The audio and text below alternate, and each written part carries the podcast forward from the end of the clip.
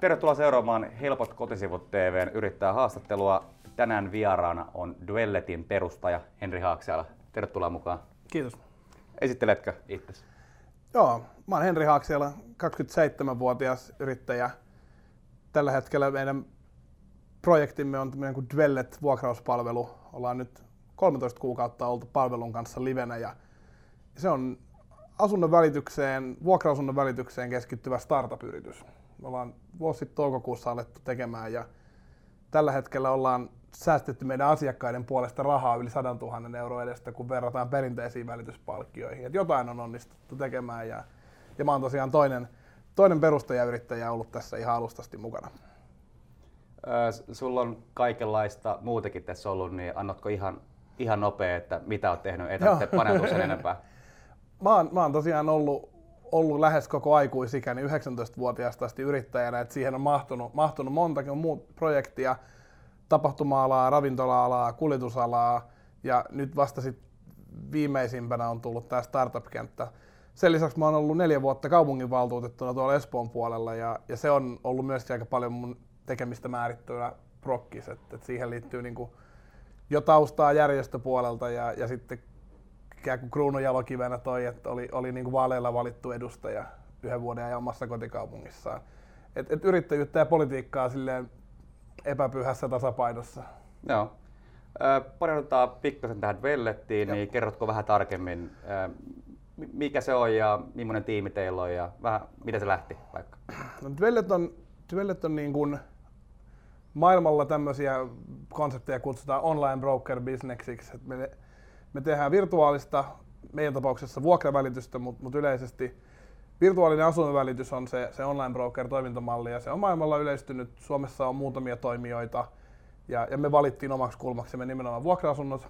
Eli meidän asiakkaita on asuntosijoittajat ja toisaalta sit loppukäyttäjiä on, on vuokra-asuntoa hakevat yksityishenkilöt. Et meillä on markkinoinnin näkökulmasta vähän tämmöinen muna-kana-syndrooma, että kumpaa, kumpaa tavoitellaan ensin, että tietenkään jos asunnot teemme eteenpäin, niin ei tule vuokrantajia, ja jos ei ole vuokralla, vuokralla annettavia asuntoja, niin ei ole sit myöskään niitä loppukäyttäjiä. Ja, ja me ollaan tosiaan kahdestaan perustettu toisen yrittäjän kanssa tämä reilu vuosi sitten, ja tällä hetkellä me ollaan saatu mukaan enkelisijoittajia ja valtiolta Business Finlandin tuotekehitystukea, jonka tiimoilta tiimikin on kasvanut, että meitä on nyt yhteensä kuusi ja kesällä tulee vielä seitsemäs jäsen tiimiin, kun, kun tota, tulee harjoittelija jahka opinnoiltaan kerkeää. Meillä on tuossa Espoon Tapiolassa toimisto ja, ja ihan ylpeänä voi, voi, voi vähän katsoa taaksepäin, vielä alkuvuodesta oltiin Startup-saunalla kahdestaan yhteiskäyttötiloissa ja nyt, nyt homma kasvaa tällä hetkellä aika, aika railakasta vauhtia. Jos, jos miettii ihan ton sen loppukäyttäjän näkökulmasta, mm. että et jos miettii, että haluaa vuokraa kämpän, niin on kaikki nämä oikotiet ja mitkä nämä nettisivut onkaan, niin onko tämä Dwellet, onko tämä nettisivu vai appi vai mikä se niinku, mikä se, niinku, että jos miettii asiakkaan, vaikka mä etin kämppää, niin miten toi, niinku, kerro niinku mun, mun näkökulmasta toi Sun juttu? näkökulmasta ei siinä käytännössä ole eroa. että me ollaan ajateltu sitä niin, että ei, ei sulle ole merkitystä sillä, että, että onko se asunnon välittäjänä perinteinen vähän jäyhempi toimija vai startup-toimija vai yksityinen vuokrantaja itse. Et meille oikeastaan se tärkein tuote on vaan saada se asunto vuokrattua. Et meidän kohteet on ihan yhtä lailla oikotiessä ja toisaalta vuokraavi.comissa kuin kenen tahansa muunkin välittämät kohteet. Ja sulle se ero tulee ehkä lähinnä siitä, että, että meidän asuntohakemusprosessi kestää noin minuutin. Se on Joo. chatbotti, joka on integroitu meidän jokaiseen kohdeilmoitukseen erikseen. Menee suoraan siitä välittäjälle ja asunnon omistajalle. Huomattavasti nopeampi prosessi kuin perinteisellä toimijalla kahden A4 mittaisen asiakirjan tulostaminen ja täyttäminen ja näytölle mukaan ottaminen. Et, et me pyritään siinä niin kuin sun roolissa olevan henkilön aikaa säästämään, että et ei tavallaan... Meillä ei ole niin kuin avoimia näyttöjä. Et kun me järjestetään näyttö, missä meidän asunnon omistaja ja vuokrahakija kohtaavat keskenään, niin, niin lähtökohta on jo se, että siinä vaiheessa me tiedetään, että, että se on niin kuin hyvä mätsi. Että, että siinä on niin kuin sellaiset palikat, jotka vois, vois niin kaiken järjen mukaan sopia yhteen, ja, ja jos sit ei synny vuokrasopimusta, niin sitten se on joko pärstäkertoimesta tai asunnon kunnosta kiinni. Ei niinkään siitä, että tuhlataan kenenkään aikaa sillä, että vaikka lemmikin omistava hakija menee avoimeen näyttöön, missä vuokranantaja on itse niin allerginen, että ei ehdottomasti halua asuntoa se edes vuokralle lemmikkiä. Niin tällaiset jutut me koitetaan eliminoida siitä prosessista. Jos miettii tuota chatbottia, niin että me sinne äh, sitä käyttää, niin onko siinä niin kuin, että tuleeko siinä paljon kysymyksiä vai klikkailis tai vaihtoehtoja? Miten se, niin kuin, jos miettii tarkemmin tota? No sekä, että, että, että kun sä avaat yhden kohteen, meidän, vaikka oikotiessä meidän kohteen, niin, niin se chatbotti sieltä pikkusen alareunasta muistuttaa olemassaolosta ja kysyy, että ootko vaan kattelemassa vai haluatko esimerkiksi hakea tätä asuntoa. Ja jos sä siitä klikkaat, että haetaan, siinä on avoimia kysymyksiä ja sitten siinä on monivalintakysymyksiä hiirellä. Ja se on, sanotaan, että silloin kun me asennettiin se, me ajateltiin, että nyt meillä alkaa olla niin paljon volyymia, että me ei kerätä enää itse haastattelemaan jokaista. Ja toisaalta meidän filosofia olikin se, että tällaiset työvaiheet pitää pystyä ratkaisemaan digitalisaation keinoin, niin me pelättiin, että käykö nyt niin, että meiltä jää hyviä hakijoita saamatta, niin ei se oikeastaan käynyt. Meiltä jää yhteydenottoja saamatta, mutta ne samat yhteydenotot on niiltä, jotka ei vastaisi muutenkaan lisätietokysymyksiin myöhemmässä niin, niin, vaiheessa. Niin, niin, kyllä. Ja, ja ei se ole niin kuin, en mä väitän, että ei kukaan, ei kukaan jää tulematta harkituksi siihen asuntoon sen takia, että se ei osaisi käyttää. Et chatbotti on kuitenkin nykyään niin jokapäiväistä ja niin self-explaining, että niin kuin vanhemmat, iäkkäimmätkin asunnonhakijat on onnistunut hakemaan. Ja, ja kuitenkin sen jälkeen seuraavan vaiheen prosessissa on, on viesti tai puhelu meidän välittäjältä, eli, eli kuitenkin se ihmisen kosketus on mukana siinä prosessissa koko ajan. Tällä tavalla me erotaan ehkä sitten taas sovelluksista ja markkinapaikoista, jossa asunnon omistajat ja vuokralaiset vaan niin kuin oikeasti käyttää sitä käyttöliittymää. Meillä on kuitenkin välittäjät siellä tiimissä ja, ja me välitetään, me yrittäjät välitetään ja yksi meidän työntekijöistä välittää kuin päivittäin keskustelee useiden kymmenien asuntojen tiimoilta hakijoiden ja omistajien kanssa. Sitten käännetään tämä niihin teidän, no siis vuokranantajiin, mm. niin niiden näkökulmasta, minkä takia ne käytös teidän velettiin? No niin kuin sivuttiin, se on aika paljon nopeampaa ja, ja mutkattomampaa kuin jotkut perinteiseen paperiin perustuvat hakemus- tai, tai välitysliikkeet tai välitystoimijat.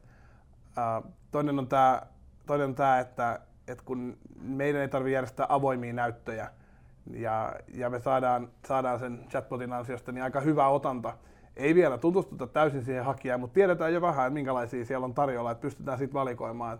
Että me sanotaan, että, meidän hakijat on aina prescreenattuja ja ja meidän konseptissa nimenomaan, tätä täytyy muistaa myöskin sanoa, että meidän konseptissa asunnon omistajat on itse he, jotka esittelee kohteen. Ja, ja tämä on samalla kun se on meidän mielestä lisäarvo, että pääsee itse kasvatusten haastattelemaan, niin siitä syntyy myöskin säästöä. Et, et tällainen toimija on yleisesti aika, aika paljon edullisempi kuin perinteiset toimintamallit. Et jos mä sanoin, että, että haastattelu on hyvä automatisoida, koska niitä tapahtuu niin usein, kun koko ajan on satakunta kämppää markkinoinnissa, niin toinen on se, että, että ihan turha meidän on laskuttaa siitä, että meiltä ajaa joku puolen tunnin ajamatkan päähän avaamaan ove ja sanoa, että tässä tämä nyt on, osaamatta kertoa sen enempää. Se omistaja on oman kohteensa asiantuntija ja se toisaalta omistaja saa katsoa silmästä silmään sitä hakijaa, että minkälainen tyyppi sinne on muuttamassa.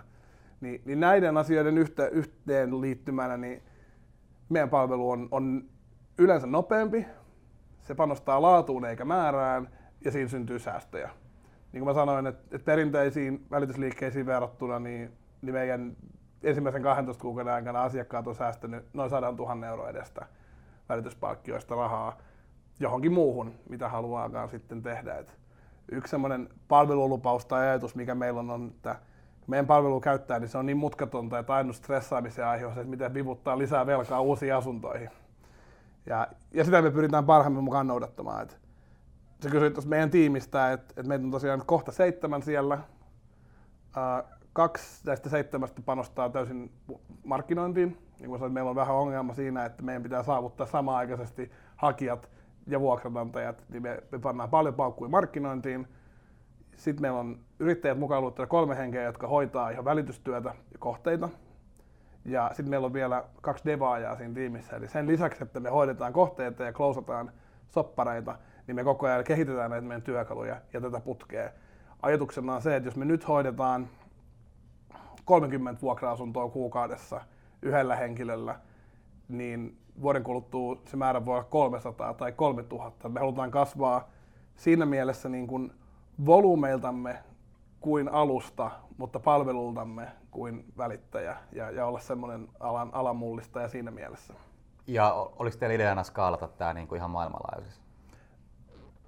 katsotaan mitä maailmalla on avattavaa, mutta totta kai se kiinnostaa, kun, kun teknologiaa tekee, eikä pelkästään niin kuin paikallisia palveluita. me ei olla, me ei olla Kampin asunnon välitys, vaan, vaan me ollaan tämmöinen maantieteellisestä paikasta riippumaton toimija, niin, niin miksei ainakin yrittäisi katsoa, missä, missä muualla olisi, olisi niin potentiaalia tällaiselle bisnekselle.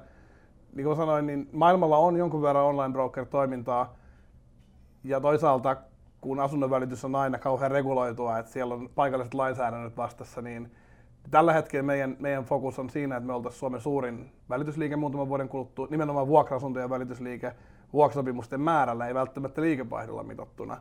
Ja, ja katsotaan sen jälkeen, mihin, mihin se lähtee viemään, mutta ehdottomasti se ei ole poissuljettu ainakaan. Palataan ihan pikkasen taaksepäin, Joo. niin tää, äh, miten tämä Duvellet lähti? Teillä oli siis, äh, sulla oli yksi, yksi yhtiökumppani, ymmärrätkö oikein? Joo. Niin äh, puhuttiin aika aikaisemmin siis siitä, että et sulle ei esimerkiksi aluksi ollut sitä tutkintoa liittyen tuohon välittämiseen. Niin kerro Joo, vähän niin kuin tarkemmin sille, miten, miten tämä Vellet just lähti ja miten se kehittyi, kun teillä on esimerkiksi tullut työntekijätkin tosi nopeasti tai kasvanut tosi nopeasti, Joo. niin vähän semmoinen niin no, mä olin, tausta no mä olin 2017 itse sellaisessa tilanteessa, että mulla ei ollut sillä hetkellä mitään liiketoimintaa päällä.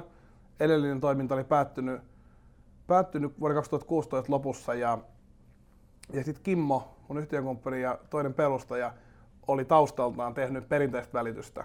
Ja, ja Kimmo oli kelailu jo pidemmän aikaa, että startuppia ja, ja jotain markkinauudistajaa tähän alaan pitäisi saada. Ja, ja me sitten niin kun, me tunnettiin toisemme, ei kauhean niin tiiviisti oltu tekemisissä, mutta päädyttiin muutaman kerran keskustelemaan näistä ajatuksista, mitä, mitä Kimmolla oli. Ja mä vähän siinä niin sparrailin huvia urheilun vuoksi, aina on kiva miettiä ihmisten liiketoimintaa. Ja, ja kuitenkin sitten se meidän sparrailu johti sitten lopulta siihen, että mä olin lähes messiin tähän, tähän hommaan. Et mulla ei tosiaan ollut, ollut sillä hetkellä mitään projektia päällä ja, ja oli aikaa. Ja se, mitä me yhdessä sparrattiin, alkoi muotoutumaan aika mielenkiintoiseksi paketiksi. Ja, ja 2017 kesällä me sovittiin, että me lähdetään tekemään yhdessä jotain näiden ideoiden pohjalta. Ja mä ajateltiin, että ensin meidän pitää ymmärtää meidän markkinaa. Me yritettiin sopia tapaamisia asuntosijoitusyhtiöihin, säätiöihin, jotka hoitaa vuokrakämppiä, isoille sijoittajille ja todettiin, että ei kukaan halua keskustella meidän kanssa heinäkuussa, niin me otettiin vielä pikku, pikku paussi siinä.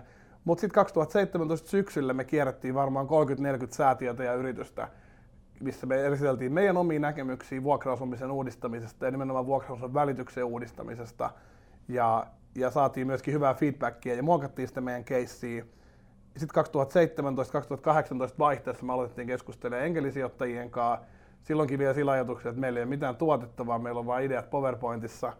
Ja, ja me saatiin jotain kiinnostusta ja me saatiin hyviä neuvonantajia mukaan, mutta vasta vuoden päästä siitä, kun me oltiin käynnistetty 2018 keväällä ja, ja vuosi jumpattu eteenpäin, niin nyt tämän vuoden alussa me saatiin sitten enkelisijoittajien kolla, tämmöinen syndikaatti yhteenliittymä sijoittamaan meihin. Ja, ja kun meillä oli omaa rahoitusta, sitä kautta me saatiin myös tämä Business Finlandin temporahoitus tähän. Ja ja nyt oikeastaan nämä yhdessä on antanut meille sen verran pelivaraa, että me ollaan päästy panostamaan markkinointiin, me ollaan päästy rekrytoimaan ja, ja me ollaan päästy puolentoista vuoden valmisteluun eikä itsekin nostamaan ensimmäiset palkat tästä toiminnasta, mutta, mutta tota, vielä on paljon tekemistä. Et, et nyt startupeissa puhutaan tämmöisestä kuolemanlaakson vaiheesta, että nyt on tavallaan semmoinen vaihtoehto, että vuoden kuluttua voi olla, että mä istun tässä kertomassa jostain ihan toisesta bisneksestä, tai, mm. tai sitten me juodaan mun jahdilla skumppaa. Ja...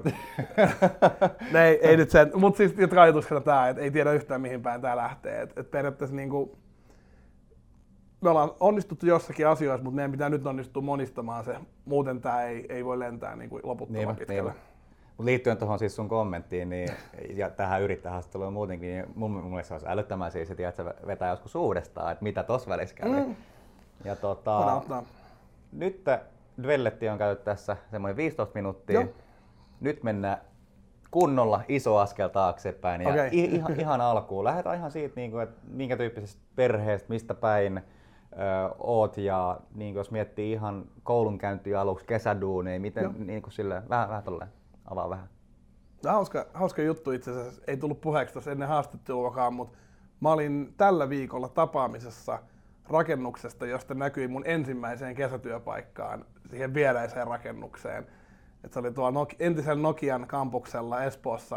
Mä olin Nokian varastolla lajittelemassa mikropiirejä ja, ja nyt mä olinkin sitten tämmöisessä niin yrittäjä yrittäjälle verkostoitumistilaisuudessa siinä viereisessä, viereisessä rakennuksessa. Et silloin mä päivitin just someen, että niin matkaa on tultu, mutta piirit on edelleen samat.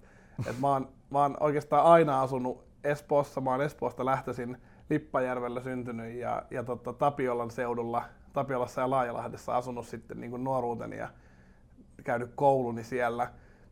Perhe on ihan tavallinen, kaksi vanhempaa, yksi veli.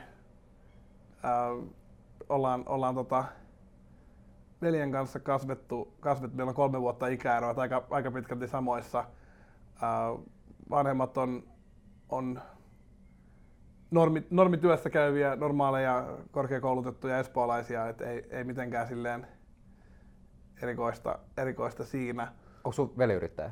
Ei, Ei, ei, okei. ei opiskelija. Ja mä oon vanhempi. Ja, ja tota, Aleksi, on, Aleksi on kolme vuotta mua nuorempi ja opiskelee ja käy työssä samalla.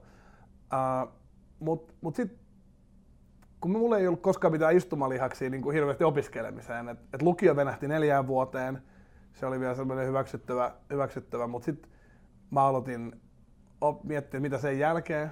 Mä ajoin taksiin siinä vähän aikaa välissä. Mä olin Mäkkärissäkin jo lukion aikana ja lukion jälkeen töissä. Ja, ja sitten siinä oli koko ajan sellainen paine, että jotain pitää tehdä, mutta mut se ei välttämättä ole opiskelu. Mä suoritin yhdeksän noppaa kauppisopintoja samaan aikaan, kun mä aloittelin yrittäjyyttä. Ja sitten mun mä olin ikään kuin tienvaiheessa, että pitää valita, että jompikumpi. Ja mä valitsin yrittäjyyden. Monelle vähän erikoinen ratkaisu, mutta mulle täysin luonnollinen. Niin tota, se yrittäminen alkoi 19-vuotiaana ensin osa-aikaisesti just näiden edellä mainittujen hanttihommien ohessa, että mä järjestin tapahtumia. Mä olin niin kuin opiskelijatapahtumien ja, ja custom made tapahtumien järjestäjä ja tein jonkun verran yökerhomarkkinointia ja tutustuin sitä kautta sitten niin yökerho- ja ravintolamaailmaan. Ja, ja sieltä mulle aukesi sit 21-vuotiaana mahdollisuus siirtyä täyspäiväisesti ravintoloitsijaksi tai, tai ensin osakkaana ja sitten pääomistajana. Ja, ja mä sitä pyöritin sitten tosiaan 2016 saakka. Et silloin, silloin meidän ravintolatoiminta, tai mulle jo kokonaan siirtynyt ravintolatoiminta päättyi sit siihen, kun koko organisaation liikevaihdosta yli 80 prosenttia tuli yhdestä toimipaikasta ja siinä toimipaikassa päättyi vuokrasopimus, mitä ei ollut mahdollisuutta jatkaa. Niin, niin silloin, silloin oli myöskin sit uudestaan tämmöinen niinku crossroads, et mikä, Mm. mikä oli aikaisemmin sen koulun kanssa, että et haluatko jatkaa jotain muuta tässä ravintolakentässä vai, vai haluatko tehdä sit jotain ihan täysin muuta. Ja silloin mä eka kertaa sit niinku jättäydyin, jättäydyin silleen niinku ihan tyhjän päälle, että et mä totesin, että nyt mä en niinku tee hetkeä mitään, että mä haen sen seuraavan prokkiksen. Ja se alkoi aika nopea just muotoutumaan, että sen pitää olla jotain, jotain enemmän tällaista kuin tämä nyt on. Ensin, Niinpä. ensin mä ajattelin, että se voisi olla niin kuin B2B, business to business case, ja, ja lähteä kehittämään omaa tuotetta tai palvelua, mutta mut kuitenkin koko ajatuksena se, että sen pitää olla skaalautuva. Se ei saa olla tavallaan, kun ravintolassa, baarissa sä voit myydä X määrän tuoppeja ja sitten jossakin vaiheessa se tila on täynnä enempää ei pysty myymään, että se ei niinku kasva. Mm, kyllä. Et, et meillä, oli, meillä oli hyvä bisnes siinä ja, ja se oli niinku iso ja se opetti paljon niinku liikkeenjohdosta ja esimiestyöskentelystä ja yrittämisestä. Se opetti paljon onnistumisista ja se opetti paljon myös vaikeista ajoista, mutta mut sit ennen kaikkea se näytti sen, että, että perusbisnes voi kasvaa vain tiettyyn pisteeseen asti ja sen jälkeen se on siinä. Ja, ja mä halusin tosiaan jotain skaalautuvaa kehittää ja, ja sitten näitä edellä mainittuja askeleita pitkin, niin musta ja Kimmosta tuli yhtiökumppanit ja me perustettiin Dwellet. Vastaisiko tämä? vai, Va- vai hyvin, katosi, vastasi hyvin. katosiko mä, mä, haluan, mä haluan tar- tarttua Joo, kyllä joo.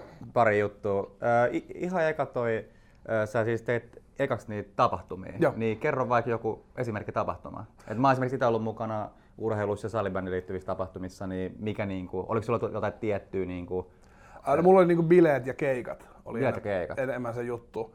kerro joku siistein, siistein setti, minkä sä oot järkännyt. No ekat bileet oli, oli aika kova. Se oli Espoossa sellainen paikallinen yökerho.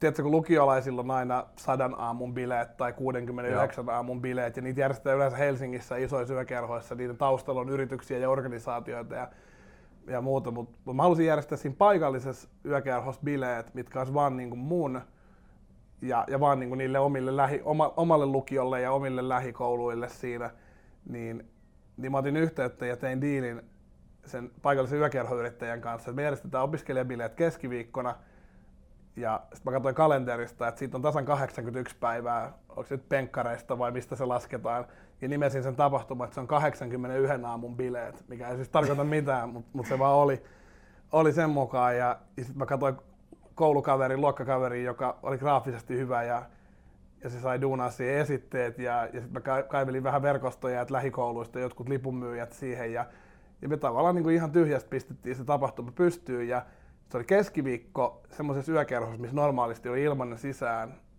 ja, ja kahden euron narikka. Niin me pyydettiin Femman liput sisältäen sen narikan ja, ja ravintoloitsijakaan ei oikein uskonut siihen, että opiskelijat haluaa maksaa, kun yleensä opiskelijat on ollut aika sniiduja noissa tapahtumissa heidän kokemuksen mukaan. Niin me myytiin yhtä paljon lippuja, kun oli myynyt pari viikkoa aikaisemmin Jenni Vartiaisen keikalle. Ja se oli ollut lauantaina. Ja nyt me tehtiin keskiviikkona tämä. Niin, niin tavallaan se oli aika kova, kova niin kuin aloitus siihen hommaan. Niitä lippuja meni joku, joku viitisen sataa, kun, kun sitten niin kuin yökerhoon ehkä parhaimmillaan 600 mahtuu, että se oli aika hyvin, mm. hyvin ammuttu täyteen. Sitten oli, sitten oli, tota, sitten oli JVG, oli, oli aikanaan 2011, niin vasta, vasta niin kuin YouTubessa iso juttu, ja mä ehdotin tuolle ravintoloitsijalle, että sama paikka, että järkätäänkö, järkätäänkö JVGn keikka. Ja ne oli silleen, että ei, ei me oikein uskota tuommoisen niin noin ohimeneviä ilmiöitä, että meillä on tulossa tässä yksi mä nyt en mainitse nimiä, mutta yksi vähän perinteisempi suomalainen pop kautta rap kuitenkin skenessä oleva, mutta artisti, joka nyt ei ollut enää siinä vaiheessa niin relevantti, mutta ne oli buukannut sen isolla rahalla. Ja ne ajattelivat, että panostaa siihen ja sanoi mulle, että mä voin itse tehdä, jos mä haluan. Mulla oli tietty riski, lippuriski ja, ja semmoinen, että jos, jos hommat kusi, niin, niin se olisi tehnyt pakkasta, mutta, mutta kun mä en ollut halunnut ottaa sitä riskiä, silloin se keikkaliksa oli jotain niin kuin vajaalta pari tonni, joka tuntui silloin niin kuin merkittävän, merkittävän kovalta. Voit kuvitella, että JVG ei liiku, niin kuin, mm. ei liiku edes, niin kuin, pitää olla enemmän nolliakin perässä, että ne liikkuu. Mutta mä kuitenkin tein sen, mä sain siihen yhden kaverin jakamaan riskiä ja järjestelyvastuuta, niin, niin se näiden oma keikka veti ehkä 50-100 lippua, ja, ja me lyötiin se mökki ihan täyteen. Et, niin kuin sanoin, että se oli ehkä 600 hengen paikka, mutta me oltiin se illan aikana myyty joku 800 lippua loput sisään tai, tai yöker- oven klikkerissä oli näin paljon, että se meni niinku ihan tupaten täyteen taas.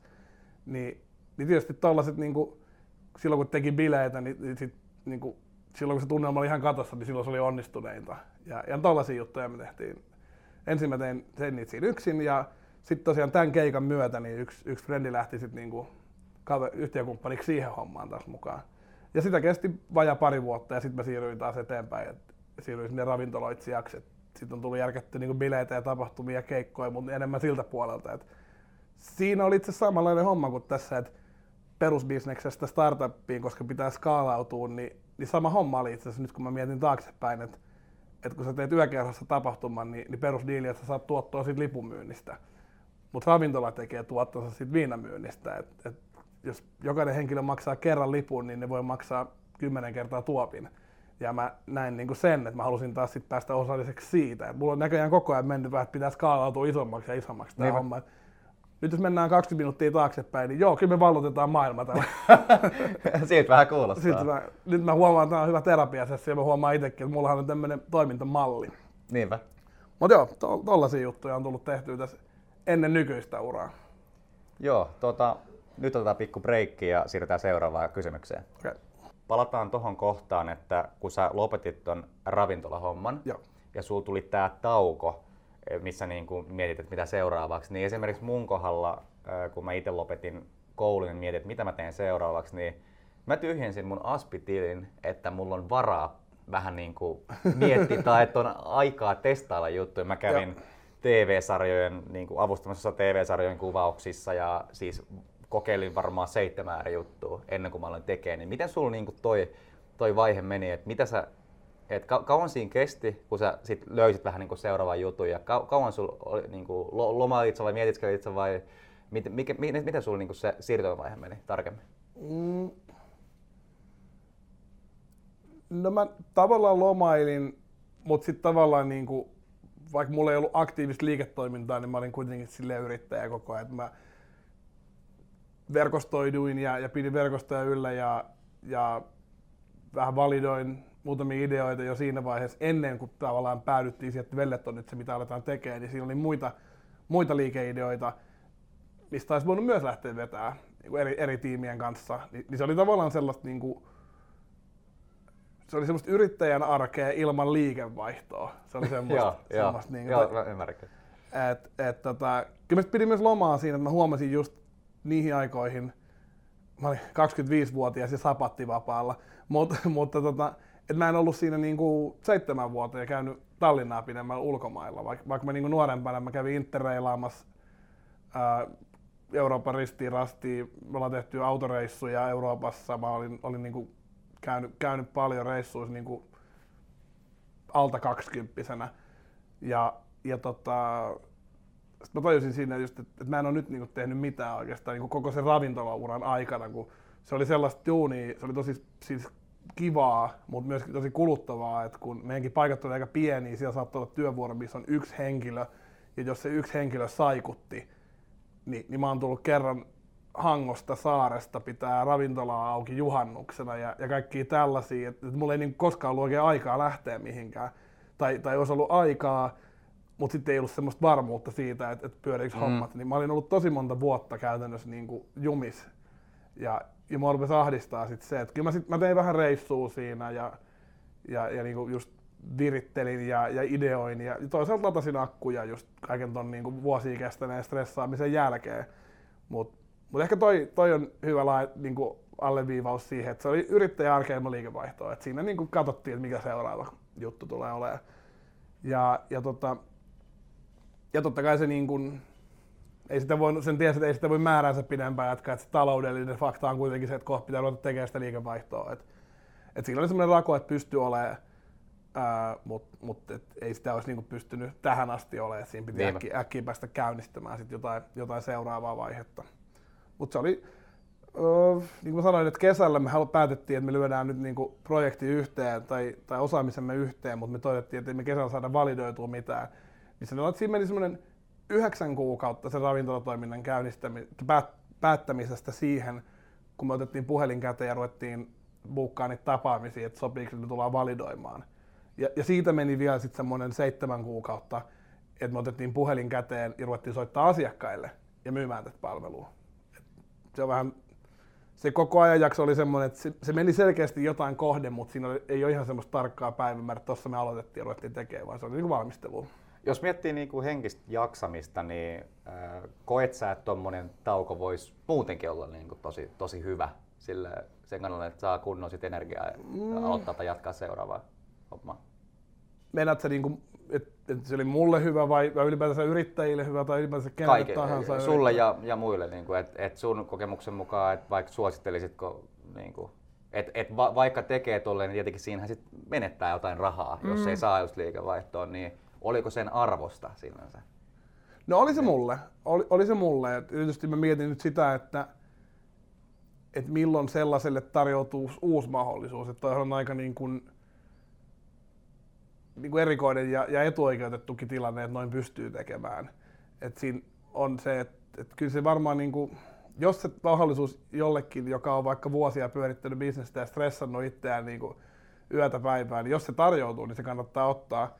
Mutta mut sitten esimerkiksi mä mietin nykyistilannetta, niin nyt kun meillä on vähän semmoinen, että tao kun rauta on kuuma Velletin kanssa, niin, niin nyt se ei kävisi mielessäkään sitten. Nyt, nyt nimenomaan pitää taas takoa. Ja, ja niin kuin mä sanoin, että, että Vellettikin on semmoinen startup-lainille altis projekti, että, että se voi olla, että vuoden kuluttua se on joko jotain tosi isoa tai sitten sitä ei ollenkaan, niin ehkä sitten silloin taas on se paikka, että jos, jos, jos menee vaikka perseelleen, niin, niin sitten täytyy taas tavallaan pitää niin kuin pieni paussi ja nousta sit uudestaan. Et se, on, se on vähän niin kuin mun, mun juttu, että tietysti jotkut ei, ei jatka tai, tai jotkut haluaa tehdä jotain muuta, ensin jos on yrittäjänä ja, ja sitten projekti ei lennäkään, niin mennä töihin tai tai opiskelemaan takaisin, mutta mut mulle se on kyllä aina ollut itsestään selvää, että jos joku prokkis menee perseelle, niin sitten sit pitää kehittää uusi prokkis. Kyllä. Ja silloin noissa väleissä on ehkä hyvä ottaa sitten, että oli se, oli se projekti päättynyt sen takia, että sä haluat itse laittaa nyt jollekin asialle pisteen, tai sitten jos, jos hommat menee huonosti, niin varmaan nyt ihan ei kannata niinku päätä pahkaa seuraavaan juosta, jos pystyy pitämään vaikka pienenkin breikin. Niinpä. Sä et ole vielä puhunut yhtään siitä. Sulla on siis kuljetus, kuljetuksiin liittyvä business Joo, tai meidän perheellä on, on tämmöinen on tämmönen kuljetus, hyvin pieni kuljetusliiketoiminta myöskin, mikä oli alun perin mulla niin osana ravintolayhtiön liiketoimintaa. Ja, ja sitten 2016 jälkeen se on siirtynyt meidän perheen hallintaan, että et mä oon siinä mukana, mutta se on niinku perheyritystoimintaa. Se on tämmöinen ulkoistettu palvelu. Päämiehenä on, on yksi Suomen suurimmista päiväkotiyrityksistä, jolla on tuossa Espoossa Sunassa keskuskeittiö, josta lähtee reilu tuhat, vajaa puolitoista tuhatta lounasannosta ympäri uutta maata joka päivä. Ja niillä on siis semmoinen setup, että se keittiö on niiden oma ja ne päiväkodit on suurimmat niiden omia, mutta ne on ulkoistanut siitä välistä sen kuljettamisen. Ja, ja mä sain vinkin siitä 2015 lopussa, että 2016 alusta ne haluaa ulkoistaa sen toiminnan. Ja se, se tuli vähän silleen, että ei siinä ollut muuta kuin, että että et mä tavallaan näin, että tuossa on niinku bisnesmahdollisuus toteuttaa aika helpostikin. Ja, ja tota, tein tarjouksen, osallistuin tarjouskilpailun siinä ja, ja saatiin se diili. Ja sitten kun se diili oli jo allekirjoittu, niin sitten oli se, että pitää hankkia pari pakettiautoa ja rekrytoida tähän tyyppeihin. Ja tota, sieltä asti se on nyt ollut. Eli siinä on, meillä on kalustoa, meillä on kolme pakettiautoa, jotka ajaa, kaksi, kaksi niistä jää päivittäin reittiin ja, ja sitten on yksi varalla tai ekstraamassa. Ja, ja se on sellainen, niin kuin mä oon jättäytynyt siitä, ihan, se oli enemmän niin kuin mulle tämmöinen myyntikeissi ja, ja semmoinen, niin kuin, että okei, laitetaan tämä homma nyt käyntiin, just do it asenteella. Silloin kun me aloitettiin 2016 tammikuussa, oli ihan helvetin kylmä, siis yli miinus 30 astetta. Ja, ja me lähdettiin mun friendin kanssa, me otettiin A4 lista, missä on päiväkodit ja, ja paikat, mihin pitää viedä ja mitä niihin pitää viedä, kuljetusluettelo eikä me niin tiedetty, mihin me mennään. Yksi, yksi meidän paikka oli Lohjalla, päiväkoti Espoon keskuksen vieressä. Tultiin kerran takaisin sieltä sillä ekalla viikolla, purettiin autoa ja katsottiin, että siellä oli yksi ruokapakki täynnä vielä, unohdettu jättää se sinne, niin sitten mä ajettiin takaisin Lohjalle ja takaisin sen, tämän kokoisen laatikon takia.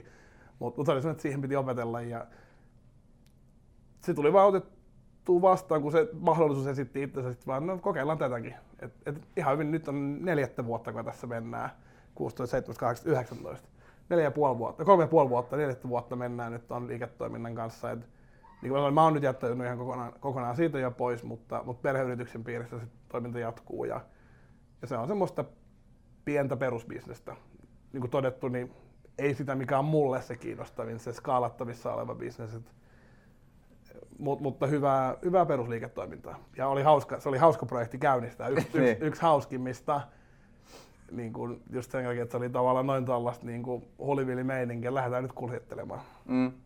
Toi, siis, äh, toi on todella kiinnostava aihe jotenkin toi, että miten käynnistyy se bisnes, että just musta tuntuu, että mä oon ehkä itse enemmän oppinut sellaiseen, ehkä johtuu omasta perhetaustasta, että niin kuin pitäisi olla oikeasti tosi hyvä ja kokenut siinä jossain asiassa ennen kuin ryhtyy yrittäjäksi. Mutta esimerkiksi miten mun nämä kaikki lähti, niin oikeasti joku yksi YouTube-video, opetusvideo, minkä paljon mä opettelin editoimaan. Tai menin vaan koke- koke- niin, niin, joo, joo. Tai sitten menin kokeilemaan tota, vaan kuuluttamista, mikä, mikä kädessä sulle ekaa kertaa. Ja sitten sekin, sekin lähti tosi hyvin. Ja sulla oli nyt tää.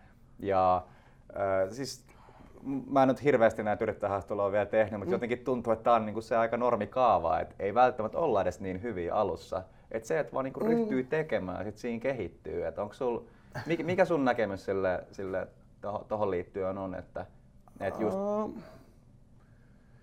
no mä oon aika, pitänyt, aika paljon pitänyt niinku yrittäjyysworkshoppeja tai, tai sellaisia niinku lukioikäisille käynyt kertoa tai puhuu, niin en mä nyt niinku ihan ehdo, että suosittelen ja tuputan, että ruvetkaa yrittäjäksi, jos ei se tunnu niinku, niinku omaltaan. Et, et niin kuin mä sanoin, niin monelle siinä plus parikymppisenä voisi olla aika tiukka paikka päättää, että pitäisikö jatkaa kauppista vai keskittyy myymään keskikaljaa. Tai, tai sitten se ei ole tiukka paikka, ne valitsee ne kirjat. Mutta mut mulle se oli taas easy, että mä olin silleen, että joo joo, että oma, oma business, oma baari. Ja, ja tota, mm, en, en mä silloinkaan tiedä mitään. Siis mä menin sinne eka, ekaan työvuoroon, niin mä en saanut kaljahanoja päälle ja, ja mä, en ollut, mä en ollut ihan varma. Mä katsoin pädiltä drinkkiohjeita, että et sekin niinku...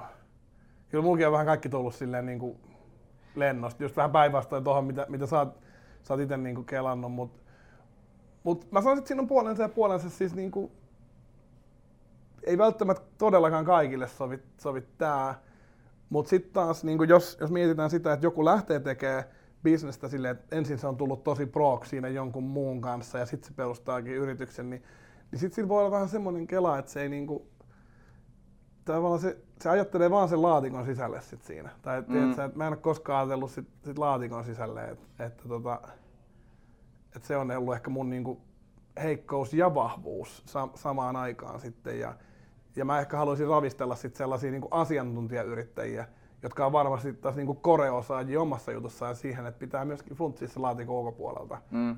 Ja, ja, sitä ei välttämättä tarjoa just semmoinen, että jos sä oot 20 vuotta tehnyt vaikka jotain duunia, ja sitten sä päätät, että mä rupeankin tekemään tätä yrittäjänä, niin se muutos on tosi pieni ja sitten sit ei välttämättä synny mitään uutta. Niin. Sitä mä ehkä kelaan enemmän. Niinpä, niinpä. Ja siis se, mitä mä ehkä yritin hakea enemmän, että just, just semmoinen tyyppi, jolla on ihan selkeä, että joko et, et, ei, ei niin kuin lähde yhtään tai ei tykkää tehdä vaikka toiselle työtä, niin toi, että et ei haittaa välttämättä, vaikka ei osaa, kun pystyy just tekemään oppii. Mm.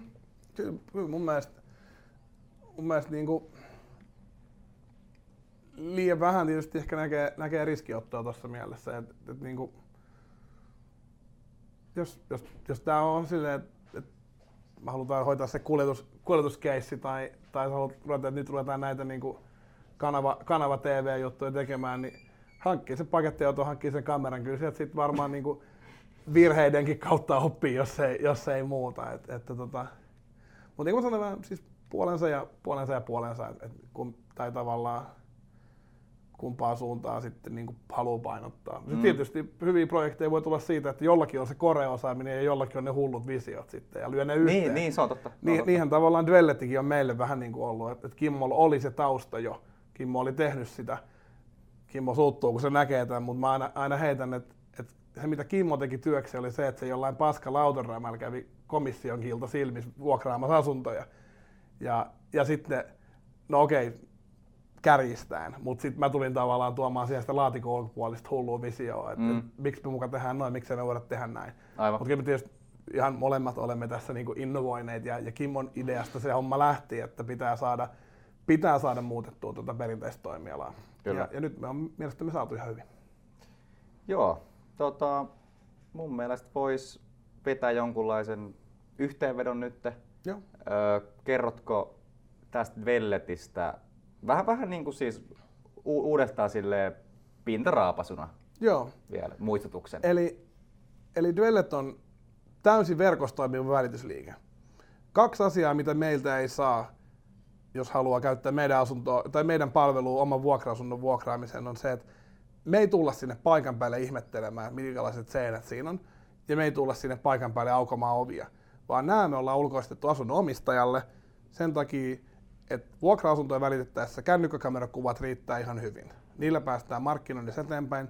Me käytetään parhaita alustoja myös kuvien käsittelyyn ja, ja saadaan kyllä niin kuin pro-tasosta markkinointimateriaalia ulos käymättä siellä pällistelemässä. Ja, ja sitten me ei nähdä siinä mitään lisäarvoa, että meiltä tulee joku siihen heepoilemaan kädet taskusta, vaan asun omistaja tuntee oman kohteensa ja toisaalta tietää, minkälaisen tyypin se haluaa sinne. Ja jos vuokraantaja on nämä kaksi asiaa valmis tekemään itse, tai pystyy ulkoistamaan ne omassa, omassa kontaktiverkostossaan jollakin tavalla, niin silloin meidän palvelu on, on huomattavasti edullisempi vaihtoehto. Ja ei pelkästään se, että siitä säästää, vaan että se on yleensä myös se nopein vaihtoehto löytää vuokraraide. Ja, ja sitä me tehdään kohta seitsemän hengen tiimillä Espoosta käsin, mutta meidän kaukaisimmat kohteet on ollut Rovaniemellä ja, ja siellä niin kuin Pohjois-Suomessa. Et, et kun kuitenkin olemme välitysliike ja, ja sen valvonnan piirissä, niin koko Manner-Suomi, Ahvenanmaata lukuun ottavatta me toimitaan tällä hetkellä ja, ja hoidetaan vuokra-asuntovälitystä. Eli asiakkaana asuntosijoittajat, loppukäyttäjät vuokralla asuvat ihmiset. Kyllä, ja mä tuossa edellisessä haastattelussa pyysin Petri Fagerströmiltä, että antaako yleisölle niin kuin elämänohjeen. Että se, voi, se, voi, se voi liittyä ihan tuohon bisnekseen tai, tai, tai muuten vaan, niin vaikka peilata just omaa elämää tai mm. sieltä jotain oppia, mitä on tullut, niin haluatko kertoa yleisölle, mitä, mitä on mielessä? No ehkä tähän nyt käytyyn keskusteluun ja sen tematiikkaan, niin, niin voi kuitenkin vetää yhteen, että ei, ei kannata olla liian varovainen tai, tai pelkää ihan liikaa epäonnistumista. Et jos haluaa tehdä jotain, niin sitten kannattaa vaan tehdä. Sitten jos ei halua tehdä, niin sitten ei ole pakko myöskään. no sitten ehkä kannattaa. Mä, mä, en tuputa, mä en tuputa sitä mun omaa filosofiaa, mutta, mutta mä toisaalta rohkaisen ottamaan niitä riskejä, jos, jos on sellainen fiilis, että että näin voisi tehdä, mutta onko tämä nyt fiksua, niin sitten sit kannattaa vaan tehdä, mm-hmm, jos kyllä. se tuntuu hyvältä. Kyllä. Yes. Kiitos sinulle paljon. Kiitos. Ja kiitos katsojille. Kiitos. Moro.